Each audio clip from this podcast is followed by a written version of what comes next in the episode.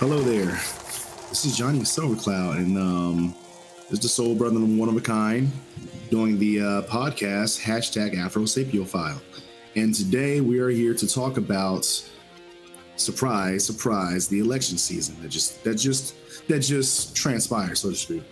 So, for those who have been living on a planet that's named that's not named after Roman or Greek gods, Donald Trump has won the United States presidency. So now we're looking at um, Donald Trump, Donald J. Trump, presidential president, presidential candidate elect, and um, Hillary Clinton lost. The Democrats lost, and the Republicans won.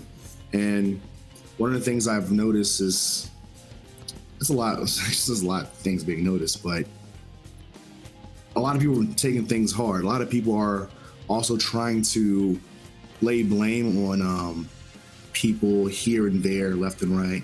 I've heard of folks saying, well, it's the black folks because they didn't go out and vote for Clinton, or um, which is which to make that much sense. Folks saying, well, it was the protest votes who voted for Jill Stein or Gary Johnson, or folks wrote their own names in. They're the ones to blame, and uh, I think that's also equally as flawed. Yeah, so uh, I, I think that the, the, the blame lies on um, Clinton and the Democrats as an institution versus actually blaming others. Well, you can blame those who vote for Trump too, but I want to. what I want to do here is more so evaluate how and why the Democrats lost. Why did Clinton lose? So, um, what's your take on all this, uh, Steve? Uh, yeah, so it's you know, you, got to set the, the framework to understand why the Democrats screwed up so bad in this election, right? You have there is on both sides of the aisle, on your Republicans and your Democrats, there's this huge populist movement in the country that is anti-establishment, anti-government, anti-corporate. Um, you know, just everything that is the way it is. People are trying to bucket, and they're not happy with the system. That's what people are walking into, and between our two candidates, you had one who is just the pinnacle of everything that that represents 30 years in government, bought, um, bought out by big donors, been a politician, speaks like a politician. And you got a, a person that uh, is a racist and, and a sexist, but he is not part of that system. And if they had just put somebody else up against Donald Trump that was also not as ingrained in that system, they would have won. There were polls out just before um, the election, and I just saw another one today that showed that if Bernie Sanders had been the nominee, uh, someone else was also trying to buck the trend, he would have crushed Donald Trump. The unfortunate thing is, the only outsider, the only non establishment candidate that was an option was Donald Trump. Damn. And so uh, the Democrats knew that, and yet, but it was in their mind, it was Hillary's turn, and they had to make sure she was the candidate, and that's what they, that's the way it played out as a result. I'd talk a bit about um, what you said there about um, Bernie Sanders' um, anti-establishment. I do believe that that is a factor. One of the factors of Hillary Clinton losing is that she's more so an establishment type. As a matter of fact, um, you heard me say this more than once. I accused Hillary Clinton largely of trying to be a diet Republican or Republican Republican Republican light, so to speak, because it seemed like she didn't really want to truly be a liberal, or at least um, engage in liberal or progressive values while campaigning. She seemed like a, an empty hat, empty suit, and it looked like she wanted to be an option for Republican voters who did not want to be racist or sexist. She did not foresee, if that was her strategy, which looks like it was, she didn't foresee the notion of Republican voters who are decent or semi decent, whatnot. She didn't see the foresight of maybe they would just blow off the racism, sexism, or not see it, period. Pretend it's not there and then vote for Trump, you know? That anti-establishment thing, I, th- I, think that is a serious reason why she lost. And on top yeah. of that, looking at um, Bernie Sanders, I'll have to agree that that I have to agree at the notion that he would have won because you have Donald Trump being anti-establishment. That's like a really huge plus for him. Bernie Sanders has the same thing. So at that point, these two, these two, you know, identities equal out. You know, they, they're on equal platform. So from there, Bernie Sanders would force Donald Trump to talk about policy, which is his weak point. That's I mean, he don't know what the fuck he's doing. So I do believe that Bernie Sanders would have won because Bernie Sanders, unlike Donald Trump, he has substance.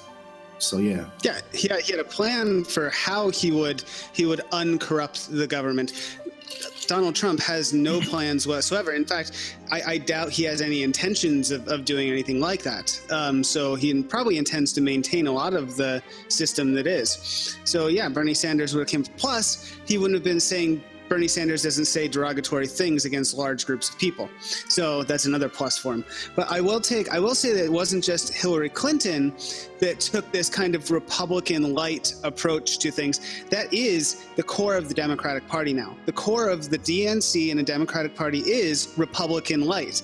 That is who they're aiming to be. They don't want to be progressive. So Hillary Clinton wasn't doing her own thing when she tried to push that agenda. That is the Democratic Party now. That is their policy position position. So they could not understand why all these other voters that were more to the left of the Democratic Party weren't happy. They're like, we're right where we're supposed to be. We are Republican light, and the Republicans are are extra extreme. So why isn't everyone happy? Well, they're not happy because you've disenfranchised everybody to the left of you. Yeah, literally and figuratively. I mean, well, maybe not literally they have to actually be sitting to the left of them. But yeah, you know, you get the idea. Yeah, um, shit, man, I'll have to agree. You're you're right. That that has been the Democratic Party ever. I'll say ever since past the civil rights movement. You know, um, ever since past Jim, Jimmy Carter, they've been they've been trying to be Republican Republican light ever since probably the first Clinton. Uh, what, what, Clinton did, one of the things that Clinton did, did to seal the notion that Democrats can be presidents too in this modern day and age was visit this um, this this prison execution with this guy who was kind of retarded or something like that, and um, watch him die. And uh, that was like a really cold blooded thing to do. The guy, the guy that he that he watched, the guy that got executed that day that he watched, um, the guy actually ate his last meal and saved part of it, like saying, "Well, I'm, I'll save that for later." So this guy didn't even have the capacity to understand that he was being sent to his doom. Yet Bill Clinton felt that felt the need to uh, ensure that you know to ensure that people figure that he's tough on crime, and then on top of that, the, uh, the crime policies that he had in the '90s that largely targeted um, blacks and, and other uh, ethnic minorities in the United States. So from there, ever since Clinton's success there, um, that has been the Democrats' way of uh, operating, and it's deeply unfortunate because Democrats are usually called liberals left and right and stuff like that, but they're really not that liberal at all. At least the establishment is not. Is the Democratic Party a possible spot for for liberalisms and progressives and stuff like that? Um, yeah, but do they do the establishment prefer that or agree with it? No, they don't. They wish to be Republican like, and I have to, I have to say, yeah, Clinton is uh, she's a, like she's like a solid face of that, and it's not exactly her fault well, it's not her alone. So I'll, I'll on that part right there. With that being said, disenfranchising the progressives and stuff, let's talk about this negative identity thing. You remember when I brought that up on how Hillary Clinton and Democrats as a whole, generally speaking, they wish to be they they t- they try to characterize themselves as well i'm not those guys over there. And those guys over there are the republicans who have no problem playing in mud being repugnant and being you know cantankerous and you know shitty towards minorities and stuff like that. Racist bigots xenophobes sexist xenophobia all forms of xenophobias and shit. So what's your take on that? The negative identity thing. Well yeah, Hillary Clinton really tried to play on that in this case, and, I wouldn't falter for that. Um, it, it was a bad move overall for for a number of reasons, but to say like, hey, at least I'm not this orange puppet over here. You know, vote for me. You know, you can. That seems like on the surface uh, a way a way to go about doing it. The thing is, is you're still saying I'm not this racist guy over here. I'm something different that you also hate. Maybe hate it in a different way, but at least I'm not that kind of thing that you hate. I'm a different thing that you hate.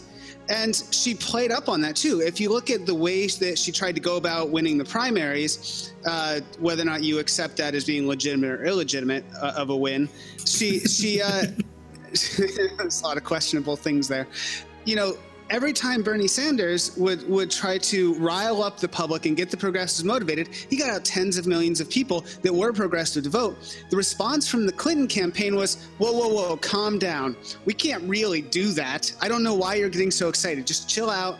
You know, I'm the more average candidate. You should go for me because this whole excitement thing just isn't going to work. That was her campaign's tactic during the primaries. Like stop yeah. her campaign slogan was stop being so excited, right? And so that carried into the carried into the general election where she's like, "Yeah, I'm going to give you an average normal presidency like you've always had, which you hate. But at least it, it's not racism and sexism which you also hate." So you're left with these people having to choose between which thing they hate more or less. Yeah, uh, each time I, I, talk about the negative identity thing, I try to use um, an example that is uh, where people, which it'll really click, and uh, which will really click. Like, and uh, my favorite example, or not favorite, but get the idea. My, my example is um, rape. So, if a woman just got raped, and you have a guy who actually is a rapist, you have the guy who is the not rapist but he watched this person get raped and he's totally and he's pretty much fine with it. Like he just he lets it he lets it happen and everything else. Watched it occur, did nothing. And his whole thing is, well, I'm I'm the not rapist guy. Will that really fly? Well, probably not. I mean, I'll I sincerely hope it wouldn't. So um, that's what it's like when it when it comes to Clinton. You know, um, we have all this racism, we have all this all these forms of xenophobia attacking Mexicans and stuff like that. You have um, black folks and other minorities being shot left and right by cops. These cops don't see any any prison time. They they go out into these communities in which they inflict more terror. Like, holy crap, I get stopped by a car. I don't know if I get shot or not. That's nuts, you know. Um, no, no, no, no, no group of people in any first world nation should have to deal with that fear. But yeah. this this actually does exist, and you have groups like say Black Lives Matter, which attempted to talk to her, and they fell on like you know solid concrete ears because she she just couldn't figure out like, hey, maybe possibly to procure these votes, I can answer their problems. When politicians assume they have someone's vote because they're not vitriolic towards that one group, it gets problematic because people will get tired of it eventually. You know, we will get tired of it. Yeah, I would take your analogy one step further in this case as to what Hillary Clinton is. She's not the not rape person in this case. She is she is someone that has been going door to door robbing people's houses. But then when she's caught says, "At least I didn't rape anybody like that guy. I've just been stealing out of people's houses." right? That's that's what I would say is the negative identity because it's not like she was um, neutral and just didn't take action. She does take action. takes a very negative action towards the populace. Oh yeah, damn. Yeah, I'll, I'll have to agree with that one. Definitely. Man, I think probably uh, a, a lot of the problem is to be honest, Hillary Clinton. I mean, you know, I said at the start of this, and don't get me wrong, I kind of came around on part of this um, you know, for reasons I can explain, you know, as, as I go on. But uh, part of the problem is Hillary Clinton. Um, I think she represents, um, you know, I said it at the beginning of the whole process. There's an awful lot of water under the bridge between me and Hillary. You know, there's there's a lot that's gone on, and you know, without uh, without subscribing to a lot of the things that uh, that, that conservative commentators have, have you know constantly harped on against Hillary for the last 30 years. You know, um, her her way, her her methodology, the way she, um, you know, her, her, let's go back all the way to, to 1992 and her, her healthcare plan. You know, her answer was to expand the bureaucracy to create this enormous. You know, did you remember the the, the great visual of this enormous flowchart that you know where she tried to explain. There, there's a and I'll have to find it and see if I can post it later in the in the group. Um, there's this amazing photo from television in 1992 where Hillary is standing with a pointer trying to explain this enormous and crazily complicated flowchart of how this proposed healthcare system um, was supposed to work, and nobody in the room. There are some really smart people in the room. Nobody in the room got it. you know, and ultimately that's why, you know, and she's very bitter that it failed because nobody took the time to understand it. But some people, you know, sometimes things are too complicated for, for people to understand. Uh, and that's been a, um, a kind of a theme with Hillary Clinton is that uh, you know maybe she's really good at what she does, but sometimes she doesn't register with people, and you know I, I think maybe she doesn't connect with people. They don't get excited about her. Um, they don't. Um, they don't relate to her. And while that's a horrible uh, uh, criteria by which to choose a president, it's it's the truth, and, and, it's how people do. You know, and that's just you know, and that's not all. But I don't want to you know dominate the microphone here for a minute. I want to yeah. throw it back to you guys and see what you think about that. Yeah, what's your take on that, uh, Steve? Oh, I think that's true. Relatability is a, a, key factor here, but again, I think goes back to uh, what I was saying a little bit ago. Was that uh, she she is overly pragmatic in the way she presents herself and her ideas, which is which is why I said that like everything with this this the during the primaries with Bernie Sanders, as he was trying to be inspirational and getting people riled up, her her campaign response was always, "Whoa, whoa, let's let's calm it down here. That's not realistic. Let's be let's be more pragmatic and realistic. I can't. That's not." And that attitude is not how you garner votes, right? And so that that relatability aspect it's not how you defeat Trump or combat or defeat yeah. Trump either. Because as she went against Jeb Bush, I can totally picture her picture that working, but she wasn't. No, no, and you know it's a good point too, because Trump especially um, was gaining his votes based on a lot of raw emotion from people, and she couldn't steal that emotion away from them uh, in a lot of ways. And again, it's part of that's because she's very representative of a very ingrained establishment government versus someone on the outside.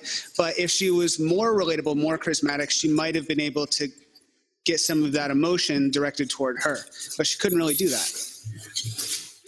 Yeah. Um, a while back ago, I was, uh, you know, like equal opportunity office guy, and I was talking to the guy who's above me, you know, my boss in it, and of course I'm smarter as far as psychology part of it, but he's better at the the bureaucracy part of it.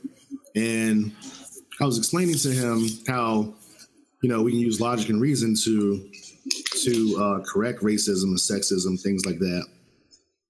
And I point out how those who are racist and sexist usually make emotional appeals. He pointed out the fact that the thing about emotion, you can't just throw away emotion totally because emotion make people do things. So emotion drives action. Logic just drives the the why. So should be the why behind the action. But logic in itself is not going to drive folks to the to the polls. In her case. Well, so, I think uh, I think probably Stephen could could speak better than this than me. But if you look on the I, I, remember from from way back in my schooling a, a pyramid uh, type di- diagram of how people respond to different emo- uh, different uh, appeals, and I'm pretty sure that an emotional appeal is, is lower toward the, the base level of response than a logical appeal. You have to get past the emotion for a logical appeal to to to re- to register with people. And you know, correct me if I'm wrong here, but uh, you know, if people are being driven by emotion, you're never getting to the logical center of of, how they make decisions. Is that correct? You know, I, and um, I think that uh, there was a lot of that, particularly in the last week or two of the campaign. I think um, one of the things that I'm, you know, most certain about is that uh, you know I, I, took a look at a stat the other day that said that uh, Hillary Clinton drew almost 10 million less voters than elected Barack Obama in 2012. Um, and those were Democratic voters. Those weren't Republican crossover voters because we all know Barack Obama didn't have a lot of crossover voters. Um, what I do think is that in the last week of the campaign, a combination of things that attacked uh, Hillary Clinton's credibility and her um, integrity caused, uh, you know, any first of all the the the um, the reference by Director Comey about the emails, bringing it up at the very last minute, just when it looked like that had been overcome, uh, appealed to anybody who you know was kind of holding their nose and voting for Hillary because they didn't like Donald Trump. And then the really heavy shot was the WikiLeaks drop and and you'd be surprised which one it was. I think it was the I think it was the WikiLeaks drop where they dropped the email about um, the the Democratic primaries having been kind of taken away from Bernie Sanders. And I think a lot of Bernie Sanders voters, a lot of the voter the voters who stayed home didn't turn out, uh, were Bernie Sanders voters who were going to hold their nose and vote for Hillary. A lot of them, but then when they realized their candidate had, you know, maybe had that that election stolen from they said you know what? Well, we're not gonna we're not gonna support her anyway. Even though we, we really don't like trump but man i think that that last minute appeal to their emotional response of hey we had we had this stolen from us after all was a huge effect. Steve you think um, the emails thing that uh, fbi director did um, did some damage to her yeah, yeah, I did. Uh, you know, uh, so Tim, Tim is correct. You know, you got to that, that emotional appeal thing. In order to get to the logical reasoning, you have to. What, what happens is that people take their the position that they're at, which is not which is not well thought. A person's position is just where they stand. There's, it doesn't deal with the motivations for it or the whys. That position where they stand at becomes uh, ideological in the sense that it becomes part of their identity. So when you question that position, it's the same thing as telling a person, standing in front of telling a person saying, you're a bad father, or you're fat and ugly. That same type of like aggressive emotional response you get to that gets attached to these positional ideas too, because you extend your identity around that idea, or in some cases, that person. And that happened in both Trump's case with his voters who no longer needed reason because their identity was attached to Trump. And it also happened with Bernie Sanders voters. I, I can attest to this to some extent. Um, happened to Bernie Sanders voters uh, when, especially when they found out he was disenfranchised. Well, you haven't just attacked Bernie Sanders, you've attacked the personal identity of all those people that were supporting him too. Uh, and so getting past that to the more logical argument to say like, hey, really lesser of two evils here. It, it, couldn't get past that for a lot of people that I know. Mm. Um, one point I want to bring up. I read an article somewhere. It was like pretty. It was pretty solid.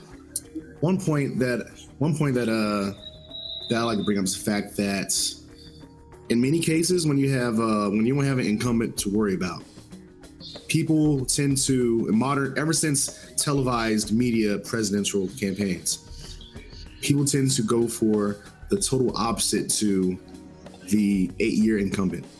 Oh, well, eight, the eight-year president who does not no need for incumbency. So when there's an open, when the president's the presidential campaign, well, I'm sorry, the president's uh, when the presidential seat is an open void, people tend to go to ever since televised media, people t- tend to go to the most opposite candidate. So the person had to be like Obama regardless. And this is another reason why I think Bernie Sanders will win, to include even Joe Biden, who also is um, like more of a establishment person than than uh, than Bernie is by far. But even Joe Biden himself would have won against Trump because he is opposite of President Obama. Black, no, he's white. Um, young, no, he's old. You know, is he is he the cool headed guy? No, he's the hot headed, you know, crazy uncle guy. So so Joe Biden would have been a, a, perfect selection if so if the Democrat if the DNC wanted to uh, have an establishment candidate. But here's the thing, though, looking back in history, you look at um, who was before Kennedy, Eisenhower. So you have this old grandfatherly guy versus this, you know, young new hotness. Um, what else? What else? We can keep on going on like all throughout, you know, televised presidencies. Well, um, people tend to go well, towards the the person that's nothing like the last guy. Well, going back all the way that far, you know, you have Kennedy replacing, you know, Eisenhower, who was, you know, Eisenhower was the wartime president. He or, or uh, re, re, reaction to the wartime thing. He was a war hero. Uh, people trusted him. Um, people, you know, Eisenhower was was cut out to be a president. Really, once you know, once he won the war, you know, World War II, he was he was born to be the president at that point. Um, and then, you know, Kennedy represented a generational change. And of course, then Kennedy was shot and was replaced with, you know, Lyndon Johnson as vice president, who was, you know, again, as far as uh, as far as you could be the opposite at that point, you know, with all presidents being, you know, white males. Well, that's well, that's his vice. So that was like by his selection. Sure, but then, you know, if and then you look at who succeeded Johnson is Richard Nixon, who was the person they didn't choose in 1960 when Kennedy was elected, and then, it was opposite of LBJ. You know, sure, he was uh, you know very much opposite of LBJ, and then of course we didn't get to pick you know entirely the next president after that. Gerald Ford succeeded him based on you know his resignation. So you know when that came about, and then um, you know Jimmy Carter was a one-term president. The only time in modern history since the advent of television that a party has repeated a two, you know, has succeeded a two-term president with another president was uh, the first George Bush after Ronald Reagan. Um, and I think that was more of a, an extension of, of the power of the Reagan Revolution than anything. Uh, that was an anomaly. That's not. Well, no, no, no, no, no. Going um, to be normal George. Hold on, right quick. George Bush sure. was the uh, was head of the CIA. He was a mm-hmm. geek, a nerd, a very silent, like a very reticent guy, you know, weak voice. Meanwhile, uh, okay. Reagan was an actor. He knew how to very um, charismatic crowds, charismatic. Yeah. So yeah, there's still there's still this opposite yeah. like this. So even though they're the same party, I, okay, I, I, follow here. You know, I see yeah. they're, they're, opposites in personality, even though they're of the same party and of the same ideology. That that, mm-hmm. that makes a lot of sense. Yeah, because Biden would have worked, as I said, and they're you know same party as Obama and Clinton. And I think you can see all over Joe Biden's face at this point that um, that he knows, and uh, and I feel bad for Uncle Joe because you know the, the reason he didn't run was because he lost his son at about the time when it would have been right to declare, and um, oh, yeah. he didn't feel like he was emotionally ready after the death of his son, and I feel really bad for Uncle Joe right now because he knows that his son probably would have preferred him, you know, to have done that. Yeah, yeah. So what's your take on that, uh, Steve? Think I think I'm, on to something with that. No, it's definitely an opposite thing. It's it's a it's a strategy that the other side uses. That's why they always try to cast. Uh, if if in Obama's case, they try to cast the new person as being the shadow of the former president. It's always the shadow of the former president. They're just going to continue the legacy of the last president. They're not going to have their own unique presidency. It's going to be more of the same. So it's actually a, a tactic that they use to say, yeah, you do want the opposite thing, thing and it's not this person because they're just going to be the exact same thing again. So yeah, definitely that there's there's that kind of quality that because there's always gonna be things no matter who the president is on both sides they're gonna do things that you're not happy with uh, or things you don't agree with. So you say, all right, I need something different. Um, but you're real you're only given two dichotomous options and that that kind of bipolar system makes you have to go toward the opposite direction rather than having you know the options you've either got one or the other so if you're on one side, you have to go the opposite. Yeah. All right. So since we identify some all these problems, um, where do you where do we go from here? What do the Democrats do to fix this? What can they do to to actually win? And I, I don't, and not just well, let's wait out Trump. I mean, actually win-win. Do you think they'll do? They'll, you, do you think that they'll learn from this mistake, their mistakes here? Well, no, that's. I think there's two questions there. Like, what will they do and what should they do are two very different questions. Okay. Uh, yeah. what, what, do you think they will, will do? What will they do is almost nothing. Uh, they'll probably continue exactly down the same path in much the same way that the Republicans did their their what they call it their self autopsy and then then took none of the results into account and continued the way they did before. The Democrats are probably going to do the exact same thing, right? What they do need to do is clean house right? Uh, they need to they need to get rid of get rid of a lot of the DNC, a lot of the incumbents, and need to focus back toward, like I was saying before, that what defines a, a traditional Democrat now is a Republican light. That's what a Democrat is, and they need to steer that back in the opposite direction. They need to go back towards a more progressive left agenda, Activism. and they need to put people in place at the DNC and, and across the party that represent that. Fighters. Yeah, people yeah. people who give a real left option. Um, I don't feel like Hillary Clinton was, you know, and it's weird to say that because I know Republicans. I've criticized Republicans a lot over the last eight years for having moved so far right that they've alienated the center. But there really doesn't seem to be like a counterweight to pull it back together. Uh, it seems like well, well, we don't want to, you know, as, as a as a left leaning you know organization we don't want to, to commit to being leftist because we've succeeded or the, the, republican party has succeeded over the last 30 years in making the word liberal into a dirty word. Um, i strongly agree with stephen that um, the dnc needs to clean house. Um, now do i think that let me back up a little bit. One of the reasons that the Bernie voters are so upset is because they get this uh, this element of unfairness. Uh, oh, our guy wasn't treated fairly; he wasn't given a 50-50 shot to win. Well, that's not how real politics worked in the past. It's going to be how it works in the future, and bear with me for that. But that's not how po- uh, politics has worked over the last 50 to 100 years. Look, Bernie voters have to understand that Bernie Sanders is not a Democrat. He's never spent a day raising a dime for the Democratic Party. He's never he's never campaigned one day for a down ballot candidate in the, for the for the Democrats. He's, he's never not? no, not one. Never. He's independent? He's never been a Democrat. On the flip side of that, he, he was not a Democrat. He's an independent in the Senate. He returned to the Senate as an independent after he ran for president as a Democrat. He did not ever at any point join the Democratic Party. He's not a Democrat. On the flip side of that, mm. Hillary Clinton has spent the last 40 years as a Democrat, campaigning for Democrats, raising money for Democrats, promoting the Democratic Party. Everybody in the Democratic Party structure owes something to Bill or Hillary Clinton. Why on earth would you think? Looking at it that way, why would you think that Bernie Sanders could just walk in on the day of the, the Democratic primary and get the same kind of consideration from the Democratic Party that Hillary Clinton? Of course, it was rigged for Hillary. She spent 40 years earning that.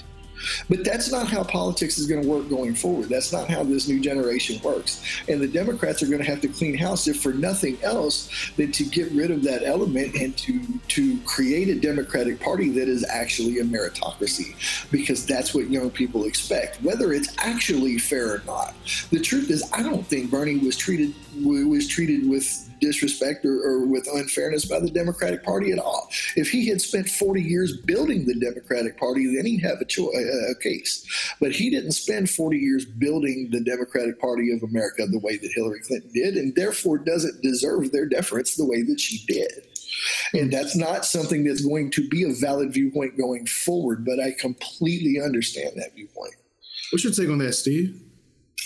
Uh, it's a really good point that I, that I hadn't considered, which is that you know the and a lot of it comes down to the transparency of the new generation, right? Is that you know primaries in and of themselves are relatively new advent in in our democracy. And so democracy is always evolving, generally to be more and more open, more and more transparent. And the, the whole primary system as a whole, as I said, is, since it's relatively new, is still evolving also. And so it makes sense that there's now this generational transition that needs to happen. Uh, and that's primarily the reason why I think a lot of the DNC needs to get out because, you know, you can't you, you know you can't teach an old dog new tricks. And so they can't walk into dnc and say all right we're not going to do things the way we've done for the last 40 years. We now really do need to do things based on pure merit like everybody wants. You got to put people in there from the beginning that see um, politics in that fashion. And that's not going to be anyone that's there now. Yeah I, have a lot of ideas that when the democrats need to do um, to, in order to win like how winners should be winning one thing that the Democrats did, well, I'll say Clinton, then what they did was um, they tried to they tried to play the same game Trump played with the media, where Trump was like, you know what, you said bad things about me, so I'm not going to show up on your stuff. And people like O'Reilly was like whining, like, no, he won't come to our show, uh, you know. And Trump was able to pull that off because he, I guess, he gave, gave folks some crazy ass ratings. Clinton couldn't do that, but she tried. So you take folks like the Young Turks, on um you know largely on YouTube and stuff like that who are really they are probably among the best objective um you know media types you know re- reporter types I've seen I see those so far. Um, they're progressives, but if you're, you probably will be progressive if you're objective, because I mean, shit, you want things to move forward. Anyway, reality has um, a liberal lean, yeah. Yeah, I mean, yeah, but the thing is, though, is that they'll actually ask the tough questions to all people who arrive on their show.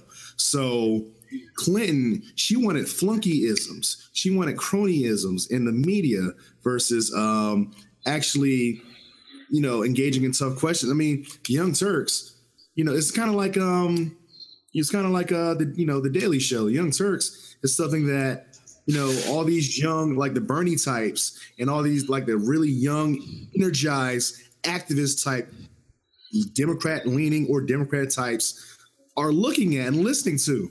So you put yourself in front of Cenk um, and you know all these other folks on, on the Young Turks, and yeah, make that happen. But she tried to cut these folks off, and it punished her severely because the only thing she had was what the Clinton News Network, and and no one. I mean, and people people are beginning to see the bullshit with CNN as is, like that uh that false neutrality. Yeah, people are not are not feeling that shit anymore.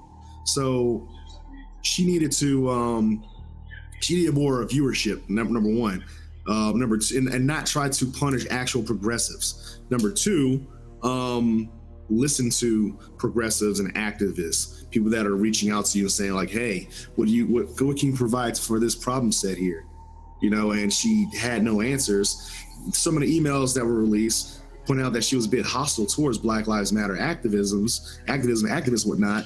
That's problematic for you because you know, uh, we want to vote somewhere. We want to, we want, we as the black community, we want to be involved. But if we don't have a candidate that can, like, you know, at least um, invest experience and resources into solving our, the problems with our communities and whatnot, um, you don't deserve our vote. And just because you look nice and smell nice doesn't mean that you, that we'll vote for you. That's the way it should be. We shouldn't be. We should not vote for you based off of fear of the other guy. That's bullshit. Um, number three is a negative identity crisis thing. Um, the Democrats need to actually engage in their their activist identity, their identity back when like the civil rights era, the, the JFK Robert F. Kennedy Democrat. That's what they need to be. That Robert F. Kennedy Democrat. That's what they need to be. Did he get assassinated? Yeah, he did. But hey, there's a lot of folks put their lives on the line in these in these oil wars. So if you want to run for government, you need to perhaps understand that your life is under the same freaking threat. They don't so, shoot at you unless you're dangerous, man. yeah, you know, um, if I can serve my time in the military, it will like with perhaps the pain of death somewhere, then they can do that too. You know, in in any office in Washington D.C. Um, oh, and take conservatives more serious. Don't just sit there and laugh at them. No, actually take them serious. They are, they are, they can be a threat. Well, you know? and, and I think their concerns are valid. What what Donald Trump tapped into, if you'll you know bear me the the the, the space to, to say what I think about that. I think Donald Trump tapped into a very real fear that uh, the way of life for a certain a very large percentage of America is disappearing. He's right about that. The question is whether his answer is is correct and whether his his answers are good for um, that that segment of America, whether good for America at large. I think, um, yeah, those coal towns and those steel towns and those manufacturing towns that all you know that Donald Trump appealed to with the the the, the trade things and the the big wall and this and that, man, those are real concerns, man. You can't just and, and I feel like Hillary Clinton dismissed those concerns. She she didn't go to West Virginia and she didn't go to Western Pennsylvania and she didn't go to Ohio and say to those people. She went to to the people that were already listening and said, "This is what we're going to do." But she Actually, didn't go to West Virginia and make a case to West Virginia to say, "Hey, look, you know, the truth that Donald Trump says that you know." The Republican Party, this is my biggest criticism economically with the Republican Party, is that they live in this world still to this day where they believe that the right president and the right leadership is going to bring back the economy of 1955. That the right president and the right laws and the right rules are going to reopen the steel plants in Pittsburgh and they're going to reopen Detroit and they're going to remand those jobs are not coming back in the way that, that, that they were. They're never coming back. The world changes, the economy changes, they're not coming back. And a person person like Hillary Clinton, and not necessarily Hillary Clinton, because she's not really equipped to make this argument, but the next Democratic candidate who's going to succeed is going to have to go to West Virginia and go to Michigan and go to Ohio and go to those places where, where Democrats have, strate- have, have, have strategically and, re- and repeatedly failed and say, you know what? I'm sorry your steel jobs are gone. I'm sorry that Carrier left Indiana. I'm sorry that Ford is building plants in Mexico instead of Detroit. But these, you know, the times are changing, and this is what we're going to do for you.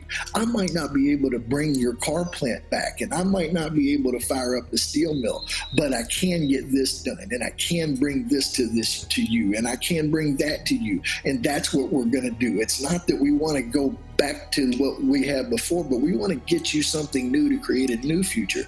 I'll, I will have to cut you off a bit, you know, yeah. long winded, and also um, the, oh, no, uh, the appeals, yeah, the appeals that Donald Trump made. You know, technically he did the same thing. He talked to his own people, so to speak, when he visited out and about. I was there in Tucson when he visited um, Tucson, Arizona, um, in March, and uh, great article by the way. Yeah, thanks. Crazy experience. Um, yeah. Yeah, walking to the belly of the beast. Anyway, um, the things he said um, had nothing to do with policy or anything like that. It was more like, oh yeah, yeah, Tucson. That's right. Yeah, this right here is one of like a border city. Yeah, we yes, we yes, you know we got you. Oh, we got you. The Mexicans this, the Mexicans that, and these Mexicans this, these Mexicans that. You know, that's what took place. Um, the, uh, the the dumb blonde chick who pointed her finger in President Obama's face, she spoke there. Little ugly ass and shit. You know, she was used to be the governor of Arizona. She was there. Yeah. She, she, was like ants like Obama this, Obama that, Obama this. You know, fucking Muslims and you know, like all this vitriol, like this false, nonsensical vitriol. That's that was what was spewed. Mm-hmm. Um, yeah. I have a video of um, this one dude, I guess he's of Me- Mexican descent. He uh, had like the mariachi outfit on, and he just got out of the uh, the, the things. I got kicked out before he did, despite the fact that I was not protesting. I had a big camera. That's a, photography is not a crime, folks. Photography is not a crime. Anyway, I, I'm um, second it. Yeah, like uh, you know, she. I mean, the dude was like they're going to come out here where all the protesters are and just going to attack folks. Like, because he was there for the whole thing, and he felt that he felt th- like terror. Like, like these folks in there are going to come through and see these protesters outside. They want to spit on them, kick them, beat them up, like all types of shit. Because he already saw um, Tony Petway um, attack a, same protester up in there. So um, I'll have to say, nah, not he, he Trump's ground game was not about policy at all. Oh no, but Clinton should have been. Okay, and that's the right. argument that I make. You know, people heard what they wanted to hear out of Trump because he didn't really say anything of substance, so they were allowed to substitute their own message because they liked him because of the ugly things he said. But substance is maybe yeah, substance no. closer to arsenic, but yeah, there's not much substance there, so people substitute their own reality where it's missing. I know you, I know you understand that phenomenon, you know, uh, but that, and that's uh, you know, and, and, not to not to get because I haven't, you know, Stephen hasn't got to talk here, but I do want to say that one, it can't just be about strategy for Democrats. It has to be about the platform. It's time to take the platform apart and rebuild it for the 21st century, and, and you know, because now we're 16 years late, and it's going to be 20 years late by the time we get a chance. It's time to take the platform apart, build a modern platform that doesn't just say, hey, we're against what the Republicans are. This is what we stand for, and we're going to stand for it like activists, not like politicians who are willing to trade it for what we want. You know, and, say that they don't even yeah. say that. They don't say that they're against what the Republicans about. They say that I'm not those guys over there. I'm, I'm not, not, those guys over there. Yeah, I'm not those guys over there. They're, they're, if they were against what the Republicans were doing, that'll be like infinitely uh, far more. Yeah. Um, yeah, but what are you? But what are you? Exactly. You know, I'm tired of hearing what you're not. Uh, yeah. What are you? What Steve, are you? what's what your take? stand for? You know, I think I think both sides both sides of the voters and the politicians often forget that that the concerns that each each group of voters raises are are legitimate. People don't just make up their own social struggles, their own economic struggles. They're real things, and and indeed Hillary Clinton does ignore them. The Democratic Party ignores a lot of them, but you have to remember too that Donald Trump's base here was often uneducated voters. Uh, was was a lot of the. And what do they mean by uneducated? Right? Uh, you know, I, the, the, you want to equate that with stupid hillbillies, right? That, that, that, didn't graduate high school, but that's not really what they mean by uneducated. You know, the struggles these people have are real, but they they don't have a lot of the the background to understand the the source and circumstances of those troubles because they live a lot of time in these small bubbles so they don't have that understanding of what's really causing this in the grand scale. And one of the things the Democratic Party ought to be doing is trying to reach out to them to educate them to say, no, your your economic trouble, troubles are not because Mexicans are flooding the border. It's not because terrorism is a huge threat in the country. It's not, right? And trying to trying to reach out to them and say, like, here, here's the actual reason as to why you're having these struggles, and we have the solution. The thing that the other people are saying, that's not the real reason, and here's why that's not the real reason. They don't do that. They tend to dismiss it out of hand as saying, well, they don't get it, right? And you need to engage with those people and find a way to educate them so they understand what those causes are. Yeah, I, I, strongly agree with that. You know, I think the term uneducated gets taken uh, by everybody out of context. It's just a way to, to, to, to, describe people. Nobody's trying to say those people are dumb. They just, you know, you're dividing, you know, maybe, you know, maybe blue collar is a better term. Mm-hmm. Because when you're really trying to describe is people who have, you know, degree jobs versus people who work with their hands is what you're really trying to describe here. And their angst, their, you know, their anxiousness and their their problems and, and the and the issues of their life are different than the people who have the jobs in the office buildings and the and, and the uh, the computer rooms and the you know cubicle land. It is it is a little bit different.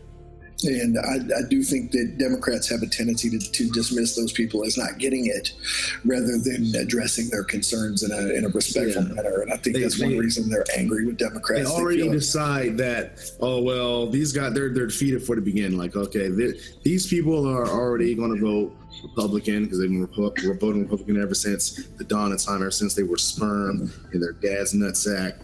No, yeah. we might as well not even go out, go there no, yeah, we should actually fight in all corners of the United States. Yeah, you know, those people are working people, and Democrats are supposed to represent, represent working people over, you know, and then they have, and you know, while Democrats are saying, "Hey, we're trying to represent working people," the the working people are calling Democrats elitist because we don't listen to them, and they're, and they're right. Yeah. I don't know about the elitist part, but they're right that we don't listen to them. All right. So with that being said, um, some final thoughts on this uh on this whole thing here. What you got uh what you got, Tim? Gotta keep it short too, but yeah. Yeah, man. I you know, I think you said it best when you said, Man, we got to stop campaigning on fear of the other guy. Um, that's that can't be what it's about. You know, stop telling me what what the other person. You know, the more you tell me about what the other person is, the more I know about them. That's that's not very effective. Uh, you know, I think it's time to uh, to rebuild a platform. That's something I hope to to kind of be you know, as I, you know, I, would like to continue, you know, I'm going to continue writing, continue speaking. Maybe, maybe we can affect that platform a little bit. And I think it can't just be all about cynical, um, political strategy, how to win this block of voters, how to win that block of voters. Man, if we're ever going to unite this nation and, and, and live out the, the true meaning of our creed as, as the great, you know, as, as, the great Dr. King said, if we're ever going to, to to live up to our potential as a people, we have to do it together. We can't we can't be and man, you know, to, to tip my hat to, to President Obama, we can't be a red state America and a blue state America. Somebody has to decide that this is going to be America for Americans, and then be the people who actually follow through with that instead of just trying to fool fifty one percent of the people on one day in November. Okay. All right, um, Steve, what's your t- what's your last word on this? Yeah, it's a sim- similar idea. You know, the the progressive a, a, more left progressive agenda needs to be set for the Democratic Party, and the people in the party need to support that from a from a moral standpoint, because that's that's what it is. Everybody talks about it being politics, but when you're talking about helping people raise up to to improve their standard of living, to create diversity and acceptance in a country, those are moral issues in in a lot of ways, and you need to get that type of agenda push through. That way, you get that longevity. That way, it's not about getting uh, voter blocks from cycle to cycle, and it's and you look at it more like what it is: a generational struggle to improve lives. And that message, because that's what the Democratic Party was about before, but it's not that anymore, right? It needs to be about improving lives for the future, and they need to go back to that message. I'll have to agree. So, um, yeah, my, my word has been already spoken, so uh, let y'all have that last word. So I'll say that it's about that time. Thanks for joining us. And before you leave, if you like what you heard, click like and subscribe to us on iTunes or SoundCloud or Stitcher or wherever you go for your podcast. Do not let this be the last time we hear from you you hear from us. Follow us on Facebook, Afrosapiophile. If you want to be heard, you can always leave a voice message at 202 854 1996. 202 854 1996. Three minutes of fame will be aired on the next show. All right, with that being said, this is uh, the badass bookworm Steve James, Kentucky Tim, Tim D, and Soul Brother number one of a kind signing out. Peace.